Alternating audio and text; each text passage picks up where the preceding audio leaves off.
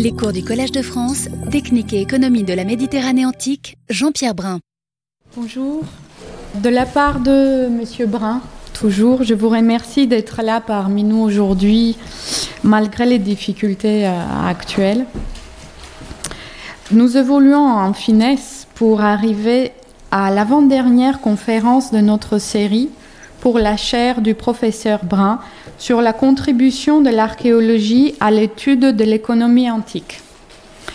Emmanuel Bott, chercheur au CNRS, nous parlera de l'antique province romaine de Dalmatie, l'actuelle Croatie, et ainsi nous voyagerons sur les îles à l'est de l'Adriatique. Depuis 2015, dans le cadre d'un programme soutenu par l'École française de Rome et le ministère de l'Europe et des Affaires étrangères, Emmanuel Bott mène des fouilles dans la région. Une série de villas a été mise au jour dans le but d'étudier l'occupation des territoires et notamment leur diffusion et leur apport dans la production d'huile et de vin. Une troisième denrée alimentaire sera aujourd'hui présentée, le miel, avec la description des techniques de production de l'apiculture antique. La recherche veut aujourd'hui combiner l'histoire des techniques, les enquêtes archéologiques et ethnographiques, ainsi que les analyses chimiques qui sont désormais menées avec de plus en plus de précision. Les travaux menés dans la région depuis 2015 ont aussi permis de mettre en évidence tout un pan visible de l'économie des domaines antiques, à savoir la production du miel et de comparer les données avec d'autres sites de la Méditerranée pour compléter ainsi davantage la carte des échanges. Ces travaux actuels en Croatie font l'objet de son mémoire inédit d'habilitation à diriger des recherches qu'il soutiendra bientôt. Emmanuel Bott, ancien membre de l'École française de Rome, est aujourd'hui chargé des recherches au CNRS, actuellement directeur adjoint du Centre Camille Julien à Aix-en-Provence. Il a pendant longtemps travaillé aux côtés de Jean-Pierre Brun sur les chantiers du centre Jean Bérard à Cume, Pompéi et encore Sépine en Italie, dans des programmes qui portaient notamment sur euh, l'artisanat antique et la production agricole. Il a soutenu en 2008 sa thèse de doctorat qui portait sur l'exploitation des ressources marines de l'Italie antique reprenant et corrigeant les interprétations du grand épigraphiste Heinrich Dressel sur les inscriptions latines apposées sur des amphores découvertes à Rome et à Pompéi, il a pu mettre au jour un aspect méconnu de l'économie antique de l'Italie. Ainsi, cette région, que l'on pensait uniquement consommatrice, s'est révélée également productrice de dérivés de poissons il a ainsi dirigé la fouille de plusieurs établissements de production de conserves de thon en Sicile et dans les îles de Levanzo et de Favignana. Emmanuel Bott a également une longue expérience en tant qu'archéologue de terrain dans la région du Var et dans plusieurs sites en Italie. Il a pendant plus de dix ans travaillé dans le désert oriental égyptien sur les frontins romains qui protégeait la piste caravanière reliant Coptos et Bérénique. Il a également récemment intégré l'équipe de Leila Némé du laboratoire Orient-Méditerranée, travaillant sur les sites nabatéens et romains des Gras en Arabie saoudite. Comme il nous le présentera aujourd'hui, ces travaux sont à la croisée de l'histoire des techniques et de l'histoire économique basée sur la documentation archéologique issus de ces terrains d'enquête. Nous avons la grande chance de pouvoir l'écouter sur des données encore peu connues. Je vous laisse la parole. Merci. On pour une discussion à la fin. Bien, bonjour à tous. Je voudrais tout d'abord hein, remercier le professeur Brun pour son invitation et Despina Sachivassiliou pour euh, l'organisation du séminaire. Alors, la dernière fois que nous nous sommes vus ici, il y a à peine une quinzaine d'années, je vous avais présenté les résultats de ma thèse de doctorat qui avait porté sur l'économie des salaisons et sauces de poisson en Italie du Sud et en Sicile. La démarche avait consisté, à partir d'un sujet relativement délaissé, pour tenter de le replacer au cœur d'une réflexion dans laquelle je tentais de définir la place occupée par ces produits dans l'économie de la Rome antique. Alors aujourd'hui, je ne vais pas vous présenter ce plat réchauffé, mais j'ai simplement souhaité effectuer cette introduction car la démarche que j'entreprends dans mes travaux, à savoir de braquer le projecteur de la recherche sur des terrains ou des thématiques insuffisamment explorées à mon goût, a à nouveau porté ses fruits, cette fois-ci de l'autre côté de la mer Adriatique, et plus précisément dans le territoire de la province romaine de Dalmatie.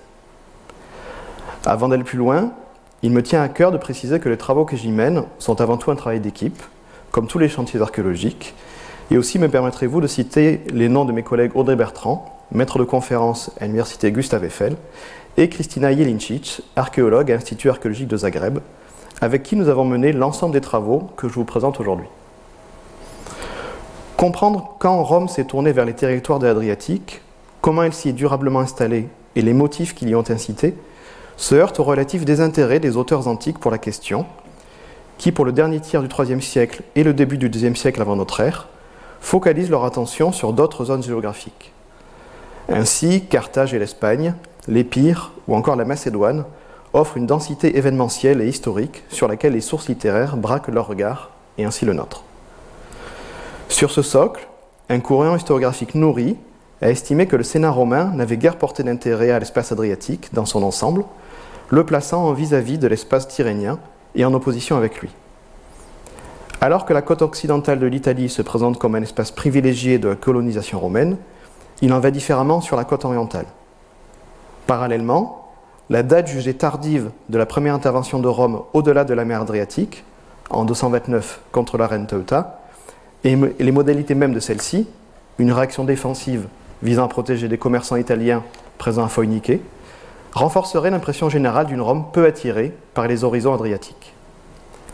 Au regard de ce panorama historique rapide, il n'est pas certain que les régions de l'Adriatique orientale aient bénéficié d'une attention spécifique, centrée sur l'intérêt que Rome leur apportait, notamment parce que le dernier tiers du IIIe siècle, sur lequel renseignent prioritairement les sources littéraires, constitue un poste d'observation trop restreint.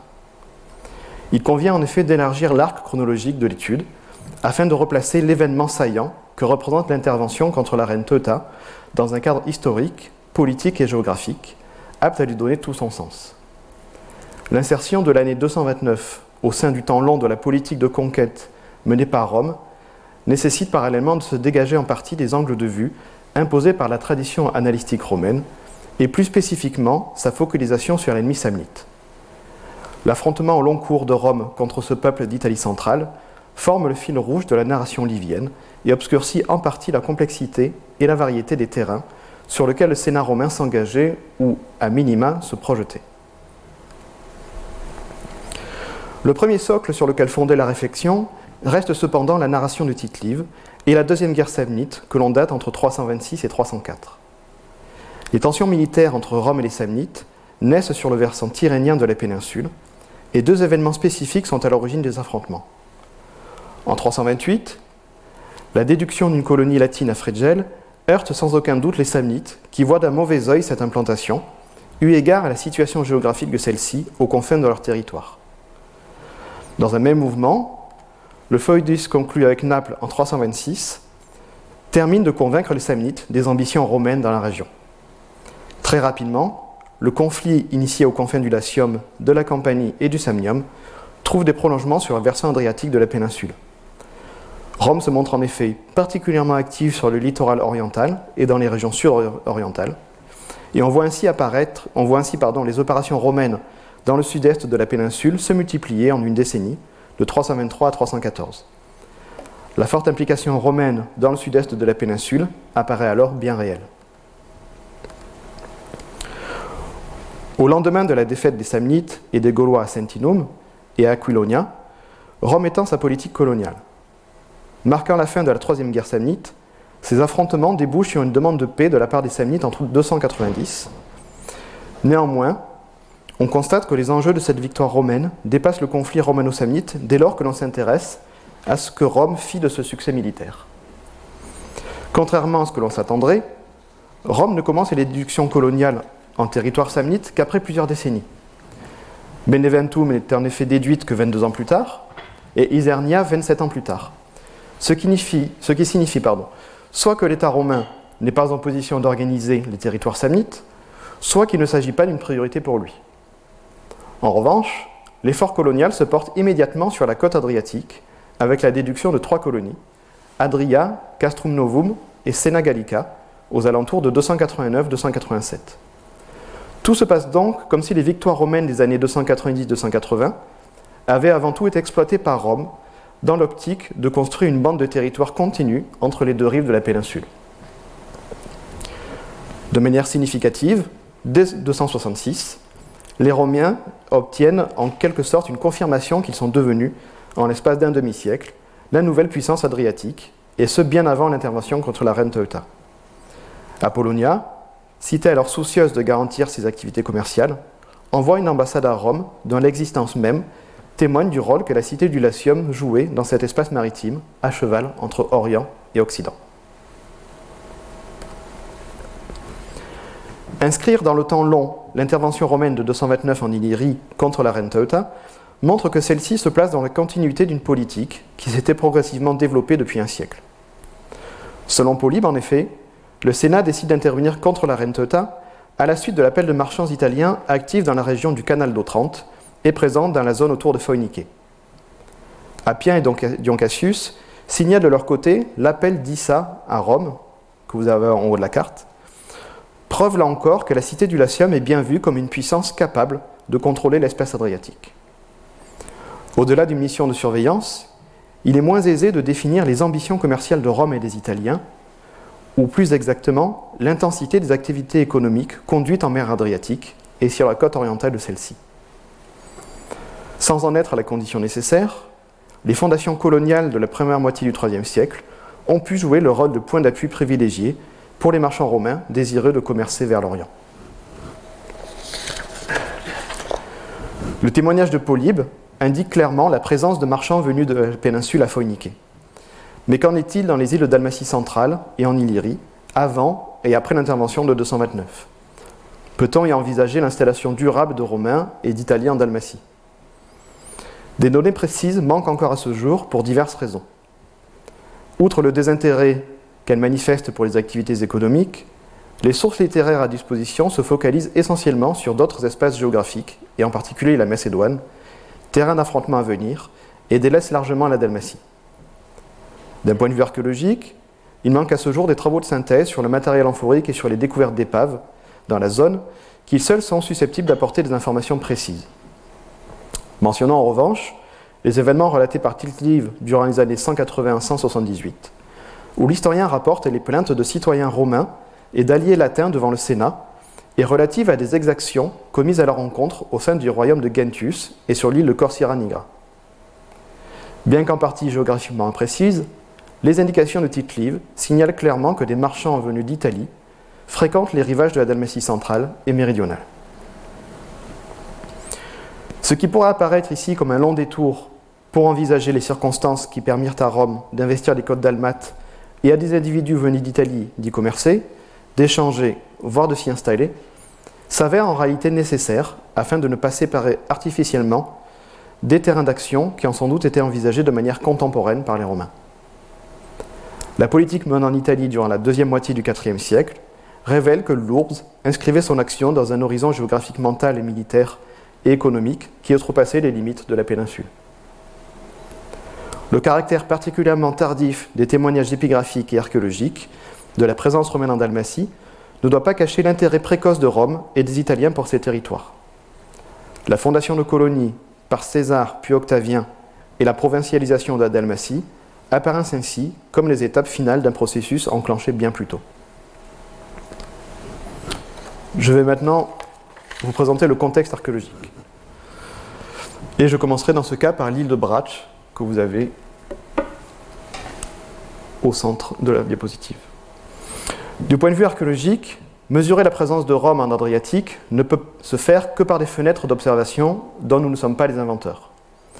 Nous ne pouvons tenir compte ici des épaves car elles n'illustrent que des relations commerciales et ne constituent pas un témoignage assuré que des comptoirs romains étaient implantés sur les rives de l'Adriatique orientale.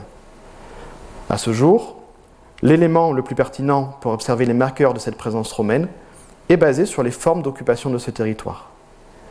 Parmi elles, le développement de la villa est sans aucun doute l'une des pistes les plus fiables à suivre. La question de la villa, si elle a déjà abondamment été traité pour l'Istrie, la province voisine d'Istrie, n'a pas constitué un véritable sujet d'étude en Dalmatie.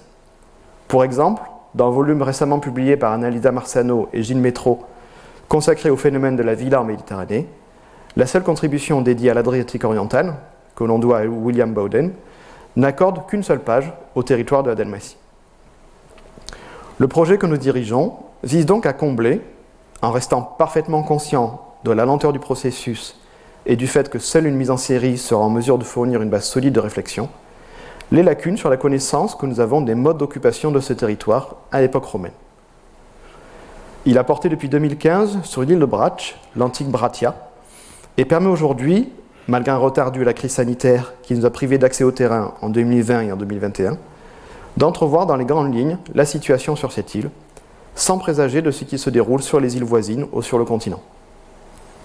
Les observations qui suivent sont basées sur les résultats d'opérations de prospection menées sur l'île et surtout sur ceux de la fouille de la villa romaine de Bougnier à Novo que nous avons menée dans la partie orientale de l'île. L'île de Brach est surtout réputée dans l'Antiquité pour ses carrières de calcaire. Celles-ci sont attestées d'une part par les fronts de taille qu'on peut voir ici sur la gauche, mais également par trois hôtels faisant référence à un curagens théâtri, à un centurion en charge de s'occuper d'un amphithéâtre, et on suppose qu'étant donné qu'aucune mention de lieu n'est donnée, il doit s'agir des monuments de Salona. Et le troisième hôtel était une dédicace à Hercule par un personnage dénommé Valerius Valerianus, un soldat en charge d'acheminer des chapiteaux de colonnes dans les bains de Sirmium. Toujours lié à Hercule, on connaît deux reliefs, dont celui que vous avez à l'écran. Si jamais c'est pas très net, vous avez ici la tête d'Hercule avec son bras dans la massue et le reste du personnage. Le premier marché pour les carrières de Brach était assurément celui des sarcophages, que l'on trouve en abondance sur le site de la capitale de la province, Salona. En effet, on y a recensé environ 2000, 2000 sarcophages sur le site, dont plus de 90% sont façonnés dans un calcaire local. L'autre exemple le plus impressionnant est celui du palais de Dioclétien à Split, et on ajoutera pour l'anecdote le fait que la Maison Blanche à Washington est également en partie construite avec ce calcaire de Brach.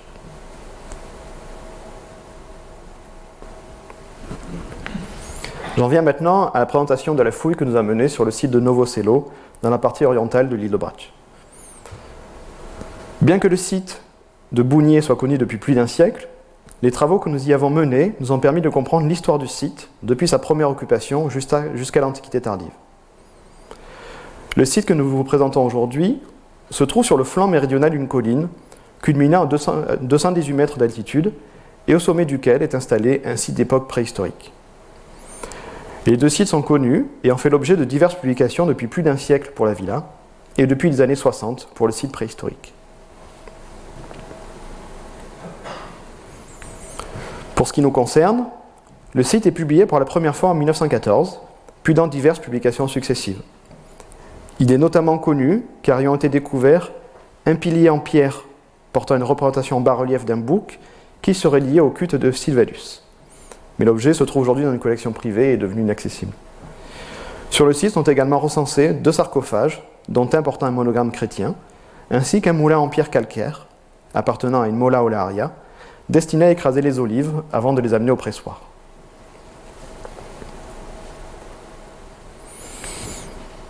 Vous avez ici une petite image champêtre qui vous présente comment nous avons débuté la fouille à la fin de l'année 2015, alors qu'il s'agissait d'effectuer surtout du bûcheronnage pour comprendre la nature du site auquel nous avions affaire. Je vous mets ici une vue par drone à la fin de la première campagne, où le seul élément qui était clairement visible, à part quelques fragments de murs, était surtout deux grandes citernes qui étaient recouvertes de béton tuileau et qui nous assuraient qu'il s'agissait bien là d'un site antique. Je tiens à préciser également que l'ensemble des travaux que je vous présente euh, ont bénéficié du soutien de l'École française de Rome, du ministère de l'Europe et des Affaires étrangères, de l'Institut archéologique de Zagreb et enfin des autorités locales. La fouille à proprement parler a débuté en 2016, ce qui nous a rapidement permis de comprendre l'organisation de la villa, composée d'une part urbana et d'une part rustica, séparée par une cour, et de découvrir cette année-là le secteur des termes. Vous avez ici la part urbana avec la partie résidentielle, la partie des termes, et de l'autre côté de la cour qui se trouve ici, la partie productive. La lecture du plan général de la villa était néanmoins sérieusement altérée par la présence de grands tas de pierres pouvant atteindre plus de 2 mètres de hauteur et qui avaient été constituées par les différentes générations de propriétaires du terrain qui les évacuaient progressivement sur les côtés lors de, leurs travaux agricoles. Je parle des tas de pierres que vous avez ici, qui gênaient considérablement la lecture du site. Mais c'est ainsi qu'avant même de commencer la fouille, nous savions où se trouvaient les termes, puisque les parois des bassins en béton de tuileau et les pilettes d'hypocoste étaient tout simplement posées sur ces murs.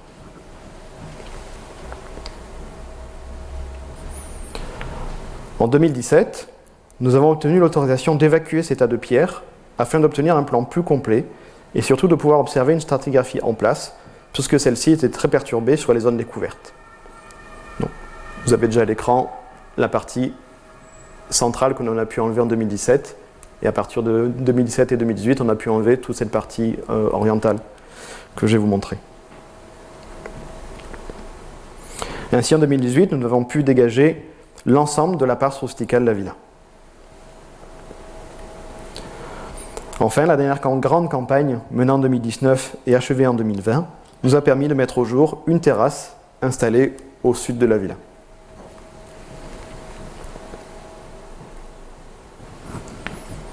L'ensemble des données obtenues durant ces campagnes nous a permis de dresser une histoire de l'occupation du site, depuis sa fondation jusqu'à son abandon. Sur le site est tout d'abord bâtie une ferme au plan rectangulaire et aux dimensions modestes que vous avez ici à l'écran en bleu. Elle mesure alors environ 14 mètres sur 5 mètres de côté, dans l'état actuel de la documentation. Sous ces aspects modestes, cette première phase est tout de même marquée par la présence d'un pressoir, équipé d'un sol en opus picatum, et très vraisemblablement destiné à la production de vin, puisque nous avons mis au jour un fouloir, tandis que des oliviers ont dû également être plantés par cette première génération de colons. Néanmoins, sachant qu'un olivier met une quinzaine d'années avant d'atteindre sa pleine maturité, il est probable qu'il se soit agi d'un investissement dont seules les générations suivantes percevraient les bénéfices. Ce premier état du site est daté grâce au mobilier présent autour du milieu du premier siècle de notre ère. Il y a notamment un lot important de tuiles portant la titulature de la gens Pantiana. la lecture la plus facile est ici. Vous avez toutes les lettres Pantiana qui sont affichées. Nous savons qu'au moins un centre de production est assisté à Voghera, près de Ferrara, dans le nord d'Italie, entre Bologne et Padoue. Cette production est très importante à partir de l'époque augustéenne et perdure jusqu'à l'époque flavienne, et va ainsi euh, abonder et euh, arroser tout le versant euh, adriatique de, l'Italie et de la côte d'Almate.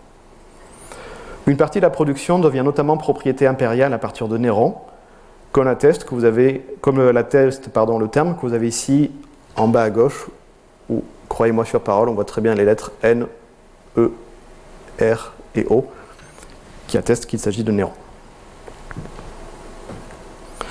Nous avons également eu la chance de découvrir plusieurs niveaux scellés par la construction de la villa durant la phase suivante.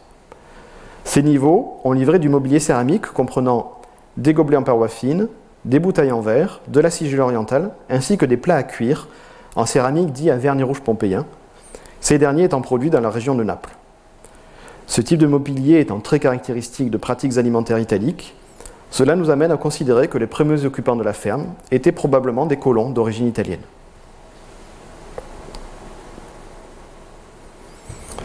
Cet écart chronologique entre la fondation des colonies et l'installation du site n'est pas surprenant outre mesure.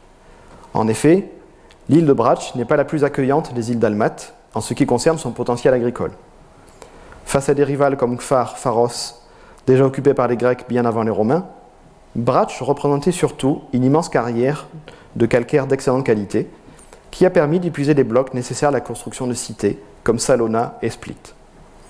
Ce n'est vraisemblablement qu'après une à deux générations de présence romaine que l'on peut observer la décision d'installer des villets également sur cette île. Néanmoins, sa surface agricole utile est tellement faible par rapport à sa superficie, qui est d'environ 400 km tout de même, que le nombre de villas romaines l'est tout autant. Et sans surprise, ce sont dans les quelques poches exploitables que des villas romaines sont attestées. Il s'agit des poches que vous avez ici, et donc sans surprise, la villa de Novo Celo que je vous présente se trouve dans cette poche-là.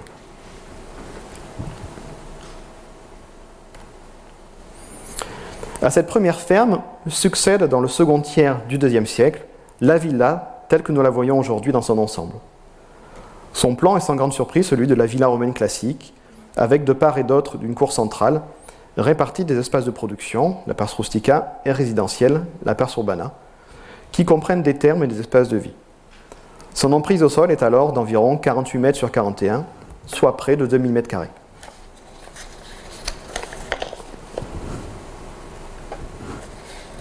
Cette phase est également marquée par la construction de deux grandes citernes, de 7 sur 8 et 7 sur 6 mètres, qui mesurent plus de 2 mètres de hauteur.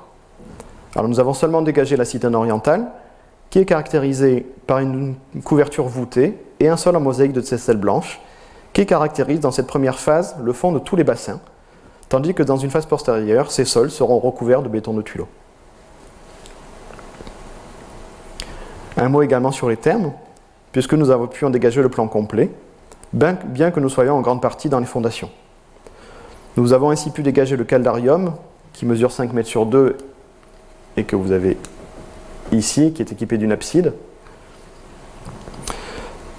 et qui était chauffé par un préfournium disposé au nord, que vous avez là. Nous avons pu le dégager en 2017, et il était suffisamment bien conservé, de sorte que nous avons pu découvrir son dernier comblement de cendres, ainsi que les niveaux de curage précédents à proximité.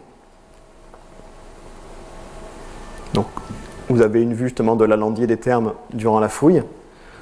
Et il s'est révélé que tous ces niveaux comportaient des noyaux d'olive qui sont en cours d'analyse et que nous espérons pouvoir faire dater pour obtenir une estimation de la dernière phase d'utilisation des termes. L'analyse du contexte anthracologique, réalisée par Christophe Vachald, fait ainsi apparaître l'utilisation de résidus de taille et de noyaux d'olive comme combustible pour les termes. L'étude a mis également en évidence la place de la bruyère dans le paysage et comme principal combustible utilisé pour le feu domestique. Une possible différence de pratique d'approvisionnement s'esquisse ainsi entre les activités domestiques et l'alimentation des termes.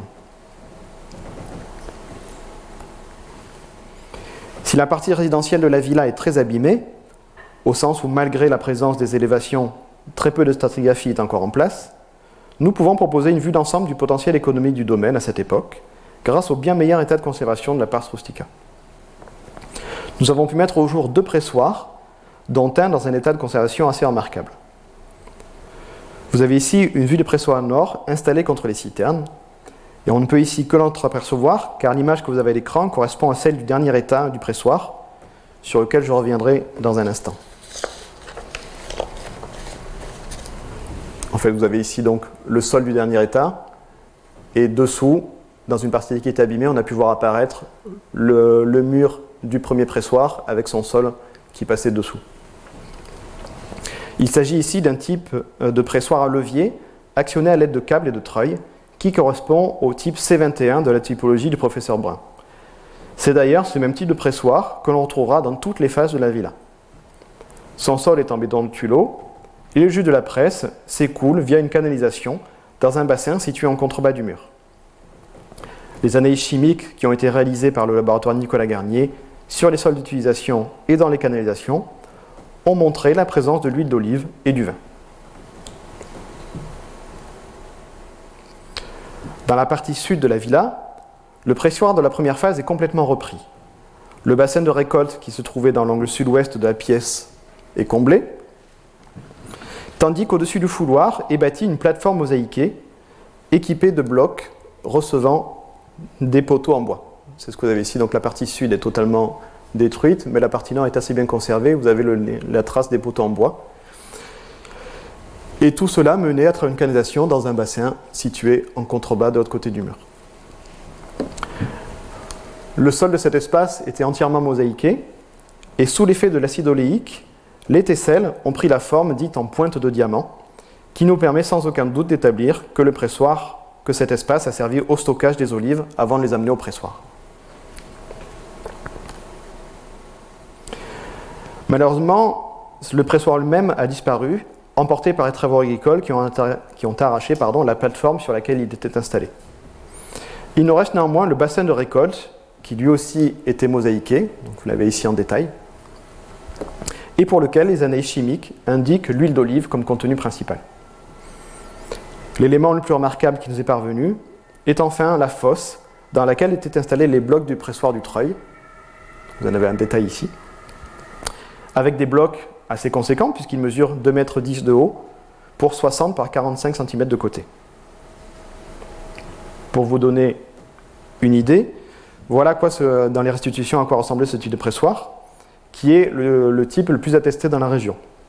Et je vous présente ici une reconstitution du pressoir sur le site de Moulinet, sur l'île d'Ouliane, dans l'archipel de Zadar.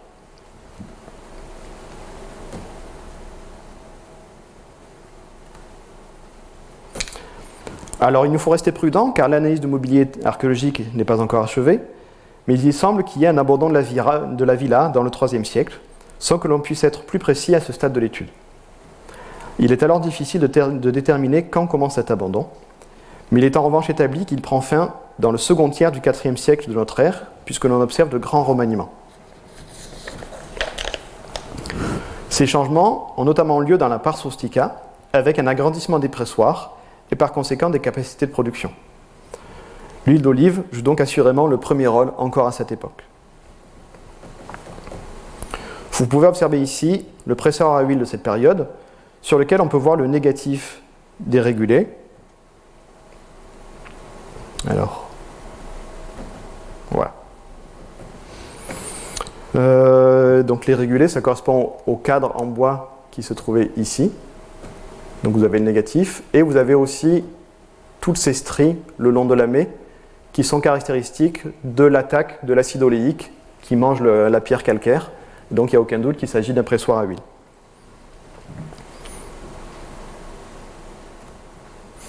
La datation que nous proposons s'appuie sur le mobilier céramique, mais également sur un lot non négligeable de monnaies découvertes sur l'ensemble du site, et qui sont pour la plupart frappées au nom des empereurs Constantin II, Constance II et Vétranion, qui offre ainsi une chronologie homogène dans le deuxième tiers du IVe siècle de notre ère.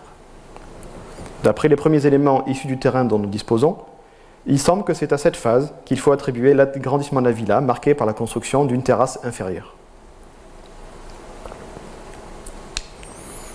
J'aborderai enfin là où les formes d'occupation du site dans sa dernière phase, et il ne fait alors aucun doute qu'une partie du site est transformée en nécropole à partir du 5e siècle de notre ère, comme l'atteste la découverte de plusieurs sépultures en différentes parties du site.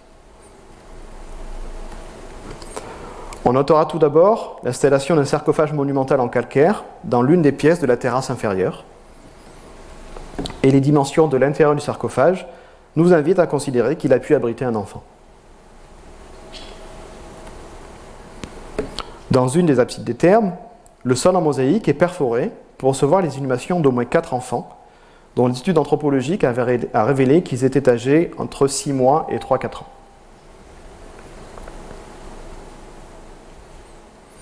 Enfin, le site a une destination funéraire au moins jusqu'au 7e siècle, comme l'atteste une sépulture d'enfants inhumés dans deux amphores africaines du type K 61. Et l'étude anthropologique a établi que l'enfant était âgé entre 9 et 11 ans.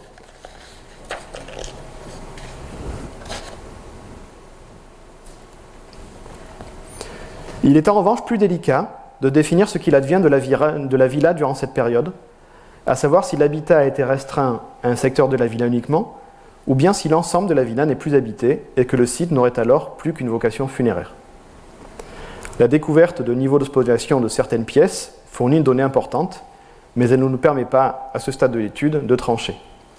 Vous avez ici une vue de la fosse des, blocs de treuil de pressoir, qui était rempli d'éléments de destruction des parois, où on voit bien que vous avez ici des fragments d'enduit peint, et elle était remplie donc d'enduit peint, de, de tuiles, tout un lot d'éléments qui montrent bien que la villa a commencé à être démantelée de manière très systématique et qu'on a comblé dans cet espace en, creux, qui faisait plus de 2 mètres de profondeur, tous les éléments qui étaient non récupérables.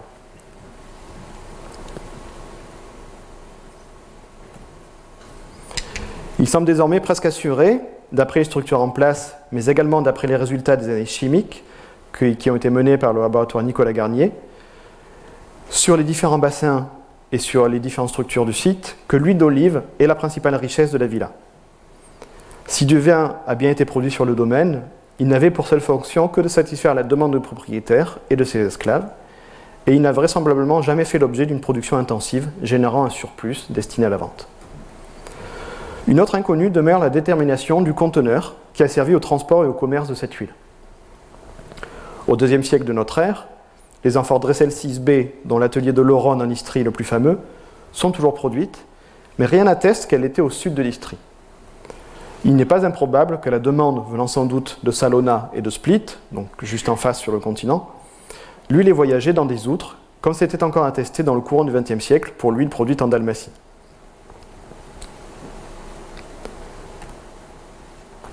Enfin, il ne faut pas oublier tout un pan de l'économie invisible du domaine, qu'il est aisé de ne pas prendre en considération car il ne laisse pas ou peu de traces. Il s'agit d'une part du pastoralisme. La morphologie de l'île de Brach s'y prête parfaitement, et il n'est pas inutile de rappeler que Pline l'Ancien indique dans son histoire naturelle que l'île de Bratia est réputée pour ses chèvres, et il vante également un peu plus loin la qualité de la laine dalmate. Parallèlement, le fromage est reconnu comme l'une des trois ressources les plus utiles et abondantes exportées de Dalmatie. D'autre part, grâce aux découvertes que nous avons pu faire en quantité importante, il est assuré que la production de miel et de cire fait partie intégrante de l'économie du domaine. Nous avons en effet découvert sur le site plusieurs dizaines de ruches en céramique, dont la destination a été confirmée par un analyse chimique, révélant que les parois portaient à plus de 90% les marqueurs chimiques de la cire d'abeille. Ces récipients en céramique, sortes de cylindres de forme allongée, étaient sans doute disposés de manière groupée à un ou plusieurs endroits du domaine, comme le préconisent les textes des agronomes antiques. C'est un sujet qui mériterait un exposé à lui tout seul, mais permettez-moi de souligner ici l'importance des produits de la ruche dans l'économie antique. Bien que cela puisse paraître comme une évidence, il n'est pas inutile de rappeler que le miel constitue pour la période antique la seule source directe de sucre. L'utilisation de sirop de date est néanmoins attestée, tout comme celle de la canne à sucre. Cette dernière, appelée saccharum, vient d'Arabie et d'Inde, et elle est connue dès l'époque d'Alexandre le Grand, à la suite de la conquête de l'Asie, mais son usage est semble-t-il peu répandu en Occident, limité à un usage médical selon Pline l'Ancien. Son utilisation change, comme chacun sait, très fortement à partir de la période médiévale. Quant à la cire, on en trouve une très grande utilisation dans de nombreux domaines, notamment les arts, l'exemple le plus emblématique étant celui de la technique à la cire perdue en sculpture. Il a également une grande utilisation en peinture, tout comme dans l'éclairage, l'imperméabilisation ou encore pour les tablettes à écrire. L'apiculture a l'avantage de pouvoir être pratiquée partout, et je dirais même surtout dans les zones où ne pouvaient se développer des cultures plus traditionnelles, comme les céréales, la vigne ou l'olivier. C'est déjà ce qu'écrivait Varon à propos des avantages de l'apiculture, praticable partout, y compris sur des terrains impropres à l'agriculture.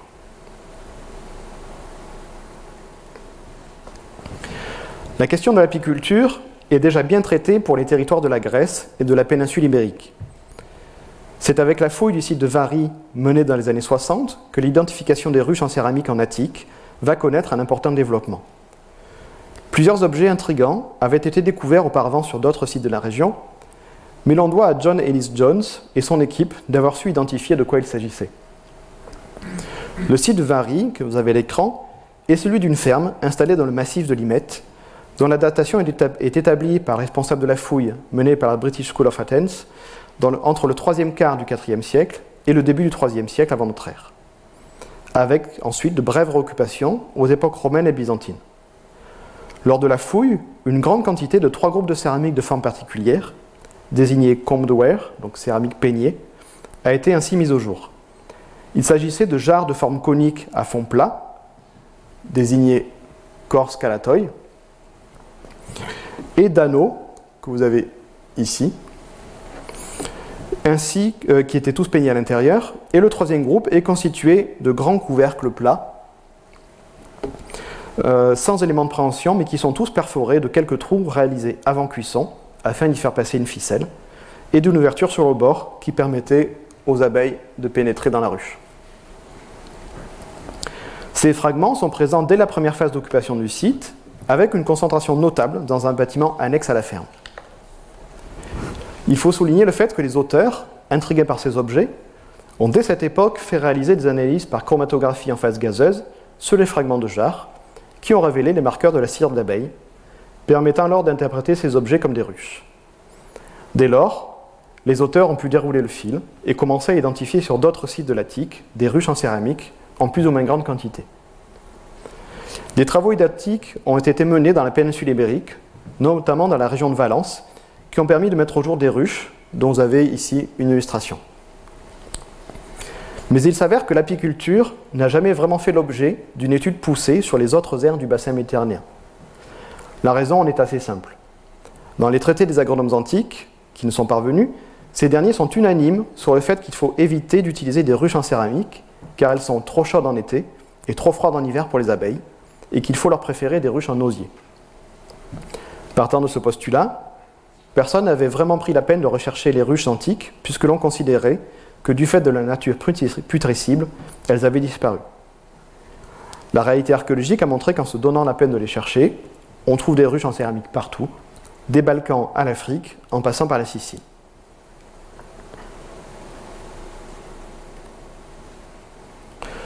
Conscient du fait que le seul site de la villa de Brach ne peut répondre à toutes nos interrogations et qu'en aucun cas il ne peut constituer un exemple à généraliser sur les îles situées autour et sur le continent, il faut dès lors opérer une mise en série qui livrera des données susceptibles, de fournir un panorama d'ensemble satisfaisant sur la question de l'occupation des territoires de la Dalmatie centrale.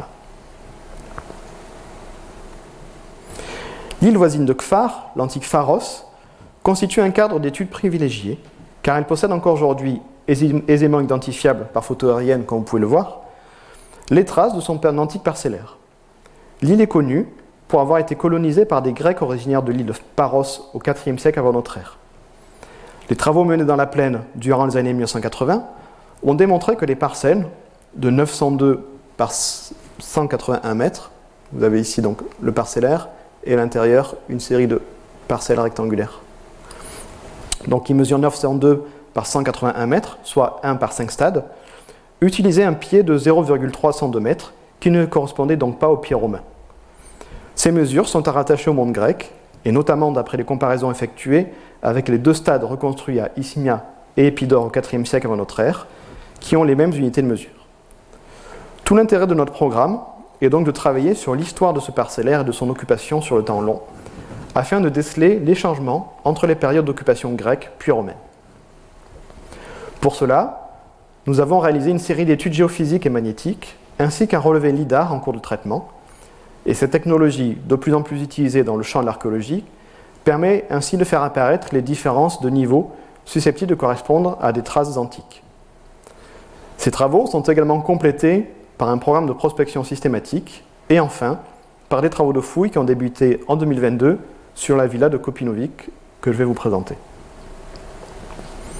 Alors le site de Kopinovic est connu depuis les années 1920 et a fait l'objet d'une fouille à la fin des années 70. Malheureusement, seuls de brefs comptes rendus ont été publiés et aucune synthèse n'a jamais été proposée. De même, nous ne connaissons absolument rien du mobilier qui a été découvert. Le seul élément jugé remarquable ayant fait l'objet d'une publication est un fragment d'inscription monumentale remployé comme bloc de treuil de l'un des pressoirs, ici. Dans la partie occidentale de la Pastrostica se trouve la fosse dans laquelle étaient installés les blocs de treuil du pressoir conservés au centre de la partie visible. Un sondage réalisé dans la partie nord de la fosse, que nous avons fait en, juin 2022, euh, que nous avons mené jusqu'au niveau géologique situé à environ 1m80 sous le sol actuel, a permis d'établir que celle-ci est établie dans le courant du deuxième siècle de notre ère, en remaniant une structure antérieure dont la nature reste à déterminer ce que nous ferons dans les prochaines campagnes. Au nord du site se situe un second pressoir, que vous avez ici. La première partie de la chaîne opératoire, à savoir le broyage des olives au moulin, est bien conservée. Nous avons également les blocs du treuil, ici, qui permettaient d'actionner le levier du pressoir, mais il nous manque la mée, et on se demande, également comment celle-ci pouvait être placée, étant donné l'étroitesse de l'espace dans lequel il fallait circuler.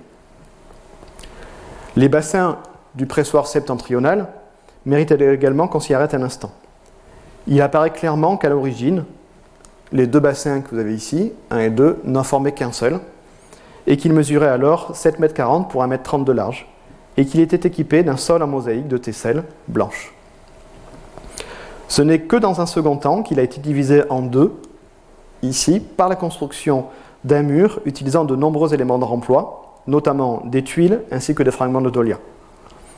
On peut donc raisonnablement considérer l'hypothèse qu'à l'origine, l'installation artisanale était dédiée à la production de vin et que ce n'est que dans un second temps qu'elle a été réorientée vers la production d'huile d'olive. Ainsi, le grand bassin qui recevait dans un premier temps le mou de raisin a été divisé en deux afin de pouvoir réaliser le travail de décantation et de séparation de l'huile d'olive des margines. L'étape indispensable qui nécessitait au moins deux bassins. C'est lors de cette transition qu'un niveau de béton tuileau a été coulé sur le sol en mosaïque du bassin. À la fin de cette première campagne, il apparaît clairement que l'installation telle que nous la voyons aujourd'hui était destinée à la production d'huile d'olive, et la présence d'un moulin destiné à écraser les olives avant de les amener au pressoir en est un élément déterminant. S'y ajoutent ensuite des bassins mis en série afin de pouvoir réaliser la décantation de l'huile d'olive. Enfin, on notera que les autres sites ayant livré des fosses abritant deux grands blocs de treuil ont systématiquement été liés à la production d'huile d'olive. C'est notamment le cas sur le site de Mogorielo euh, en Bosnie et Herzégovine, mais qui à l'époque appartient à la province de Dalmatie. Tout comme sur le site de la villa que je vous ai présenté sur l'île de Brach, donc qui est ici, également sur le site de Kopinovic que je viens de vous présenter, et enfin sur le site de Salona, la capitale de la province. Les recherches réalisées sur le terrain et dans le cadre de mon mémoire inédit d'HDR ont permis de faire un état de la documentation concernant les installations de production d'huile et de vin attestées en Dalmatie centrale. Il faut désormais étendre les recherches au reste de la province et surtout en menant une étude comparative avec l'Istrie voisine qui présente des structures contemporaines beaucoup plus évoluées. On constate en effet qu'en Dalmatie, ce sont les mêmes types de pressoirs à levier et treuil qui ont été utilisés durant toute la période antique, comme vous pouvez le voir à l'écran. Le phénomène ne serait pas surprenant s'il était limité au Haut Empire, car il illustrerait l'importation des colons de leur savoir-faire dans ce domaine, où ce type de pressoir était alors le plus fréquent. Néanmoins, nous savons par les sources littéraires et par la documentation archéologique que dès le premier siècle de notre ère sont apparues deux évolutions technologiques qui ont considérablement modifié, d'une part, la rentabilité des installations et d'autre part, leur sécurité. La première évolution est celle du pressoir à levier à vis, que l'on voit notamment apparaître en Istrie dès le deuxième siècle de notre ère, alors qu'aucun n'est attesté parmi tous les sites de Dalmatie. Cette nouveauté, utilisant le principe de la vis d'Archimède, ou vis sans fin, permettait d'offrir un pressurage encore plus efficace, mais surtout d'assurer la sécurité de l'installation, puisque les câbles auparavant utilisés dans les pressoirs à treuil devenaient ici inutiles. La seconde innovation est la suppression des leviers et l'invention du pressoir à vis direct, où le pressurage du raisin ou des olives s'effectuait directement sur la base du pressoir. Cette invention a généré un gain de place extraordinaire et ne nécessitait plus les grandes installations des époques antérieures. C'est pourquoi il est plus que surprenant qu'aucune de ces innovations technologiques n'ait été adoptée en Dalmatie. On pourrait croire à une simple lacune dans la documentation, mais le premier travail que j'ai pu réaliser sur la Dalmatie centrale à savoir sur plusieurs dizaines de pressoirs, n'a fait ressortir aucune installation équipée de ces nouveaux types de pressurage. Au terme de cette présentation, le choix de proposer conjointement un panorama historique des modalités d'entrée de l'Adriatique dans l'horizon romain et des cas d'études circonscrits à des villas de production reflète les conditions actuelles de la recherche sur la Dalmatie romaine, pour laquelle de futures explorations archéologiques s'avèrent nécessaires. Elles seules apparaissent en mesure de combler le décalage chronologique entre les premières attestations littéraires de contact entre Rome et la côte orientale de l'Adriatique, puis de la présence d'Italiens d'un côté et les témoignages matériels d'une exploitation des territoires parmi ceux-ci de l'autre. La porte d'entrée que nous a offert l'étude de la villa romaine sur l'île Brach présente une séquence chronologique complète, mais il n'y a qu'en développant les recherches sur les autres îles et sur le continent que nous serons en mesure d'avoir une vision plus aboutie des modalités d'occupation du sol dalmate au lendemain de la conquête. Si l'on songe que les sources littéraires et épigraphiques permettent de faire l'hypothèse de l'établissement d'un conventus civium romanorum à Salona, puis à Narona antérieurement à la moitié du 1er siècle avant notre ère, et que la présence stable d'Italiens à Narona est attestée par quelques inscriptions dès la fin du IIe siècle, la ferme du 1er siècle que nous avons fouillée à Brach, probablement occupée par des Italiens dès sa phase initiale, ne constitue pas un document relatif au premier de Rome sur la côte dalmate. L'analyse de la villa participe cependant à une réflexion visant à une meilleure prise en compte de la complexité des, chronologies à agencer dans la reconstitution des modalités d'exploitation des ressources économiques des futures provinces. au triptyque conquête, organisation politique administrative, puis exploitation des ressources, qui émergent de l'étude des grandes villas de production, doivent être superposées d'autres séquences où l'exploitation de nouveaux territoires précède la présence politique de Rome, où l'organisation administrative des terres vient donner un cadre à des activités commerciales et économiques antérieures. La première phase de la villa, caractérisée par la modestie des structures observées, rappelle que les fermes ont précédé les grands domaines et que ces premières formes d'exploitation peuvent être difficiles à identifier. Le risque serait alors de voir toujours dans l'exploitation économique du territoire outre-mer une simple répercussion de l'expansion romaine.